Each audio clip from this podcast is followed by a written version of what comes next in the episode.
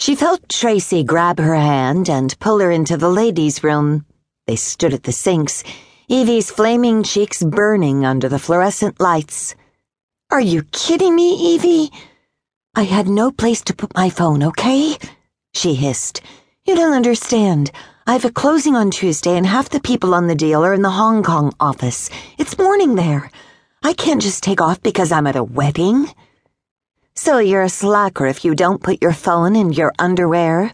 By the way, that's what pockets are for. It didn't fit in my purse, stupid Judith Leiber. Caroline bought me this gajillion dollar bag and it barely holds a lipstick. That's no excuse. Why the hell are you so obsessed with that thing anyway? Tracy glared at the Blackberry curled in Evie's hand. I like my phone. It helps me keep connected, she answered adding what she believed to be an I'm not hurting anyone shrug. To what? People, work, plans, news, the cultural zeitgeist. I don't know. Evie leaned toward the vanity to reapply her lip gloss. Did Paul really need to announce that I'm single to the entire wedding? Maybe it's not so bad he said it. Get the word out, you know. Tracy said, eyeing Evie's reflection cautiously in the mirror. I think my Facebook, JDate, and Match profiles have taken care of that already. Tracy tapped on the door to one of the stalls. The baby makes me have to go every two seconds lately. She patted her stomach affectionately. Any discomfort the baby was causing was clearly a minor inconvenience to her.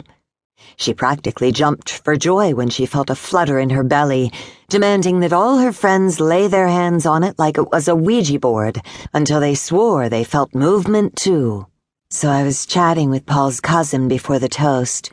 We were kind of hitting it off, though let's see if he's still interested after I gave birth to a phone on the dance floor. With that, Evie ducked into the stall next to Tracy's. Oh, yeah? What's his name? Luke.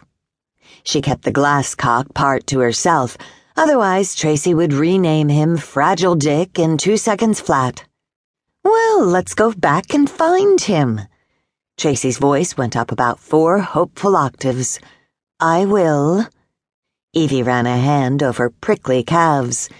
Is there a razor in the toiletries basket? Nope. Evie could hear Tracy rustling around the basket. I have tweezers in my purse. Forget it, Evie grumbled, emerging from the stall. I haven't quite had the time for proper grooming. Been at the office every night literally until 2 a.m. They're killing you over there. Tracy gave her a disapproving look. After completing her tenure teaching in a mobile trailer in hurricane ransacked New Orleans, Tracy took a cushier job at the Brighton Montgomery Preparatory School an Upper East Side institution known for its rich academics and even richer student body. She worked hard, relentlessly grateful to have a proper classroom that didn't double as a supply closet, art room, and teacher's lounge. But when she didn't have department meetings or professional workshops, she was home rubbing her pregnant belly in front of the TV by 4:30 p.m. It'll be better once I make partner, Evie said not exactly sure if that was true. Would she be any less anxious about her job just because she wasn't trying to climb the ladder? There would always be some new box to check off getting more clients, an appointment to one of the firm's management committees, the admiration of her fellow partners. You go back inside. I need your